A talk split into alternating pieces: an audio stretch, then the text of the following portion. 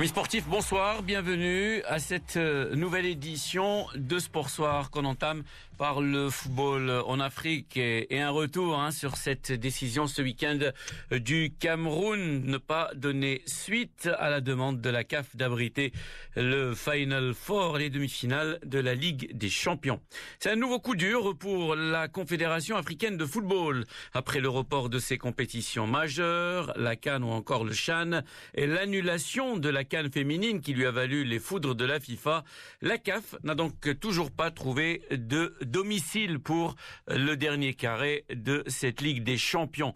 Si pour la Coupe de la CAF, l'instance d'Ahmed Ahmed a choisi le Royaume du Maroc, elle espérait le concours du Cameroun pour abriter donc ce Final Four avec comme affiche des demi-finales maroco-égyptiennes, Rajat Casablanca Zamalek et Wak face al Ahli. Les deux parties ont même envisagé que le nouveau complexe sportif de Japoma à Douala accueillerait ce Final Four et il ne restait que la confirmation des autorités camerounaises. Mais voilà, le Cameroun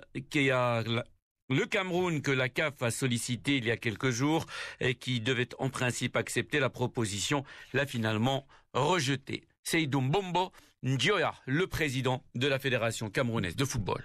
J'ai, en ma qualité de président de la Fédération camerounaise de football, saisi la CAF en réponse à l'offre faite au mois de mai par l'instance fêtière du football africain pour l'organisation en Final Four de la Champions League édition 2020 au stade de Japoma à Douala. J'ai fait connaître à la CAF que le gouvernement n'a pas marqué son accord pour l'accueil par le Cameroun des demi-finales et finales de cette prestigieuse compétition africaine en raison des risques sanitaires liés à la pandémie du Covid-19 et les incertitudes sur l'évolution à court terme de cette pandémie.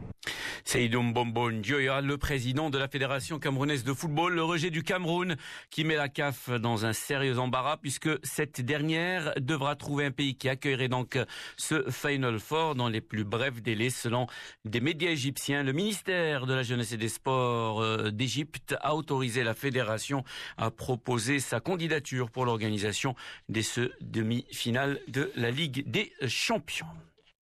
Libre de continuer, Manchester City, initialement suspendu deux ans des Coupes d'Europe pour manquement fair play financier, a été autorisé en appel par le TAS, le tribunal arbitral du sport, aujourd'hui à y participer.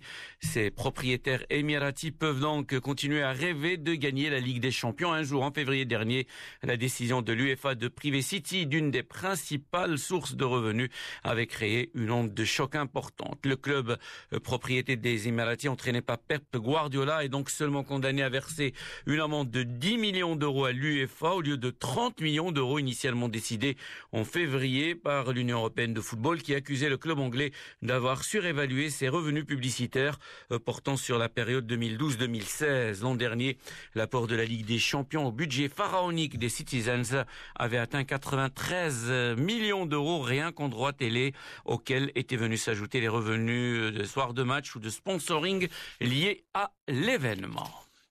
Zindine Zidane assure que lui et son équipe euh, n'éprouvaient aucun stress à la veille du sprint final pour le titre devant démarrer ce soir à partir de 21h heure marocaine contre Grenade pour la 36e journée de Liga et qui permettra peut-être aux merengues d'avancer un peu plus vers le 34e titre national de leur histoire. Zindine Zidane au micro de notre consultant football espagnol à Madrid, Fred Hermel je pense pas qu'il y ait plus de stress que ça. Je pense qu'il y a un stress naturel, mais euh, qui, qui, est aussi euh, obligatoire parce que parce que c'est ce qui nous amène à, à être au Real Madrid et, et à faire ce que l'on ce que l'on aime faire, c'est-à-dire être entraîné ou, enfin, entraîné ou jouer. Je pense pas qu'il y ait quelque chose de particulier à avoir. C'est une dernière semaine à avoir. On a trois matchs à jouer, trois matchs à finir et, euh, et notamment euh, celui qui est pour moi le, plus important euh, et, toute notre énergie doit se tourner vers, vers simplement ce match.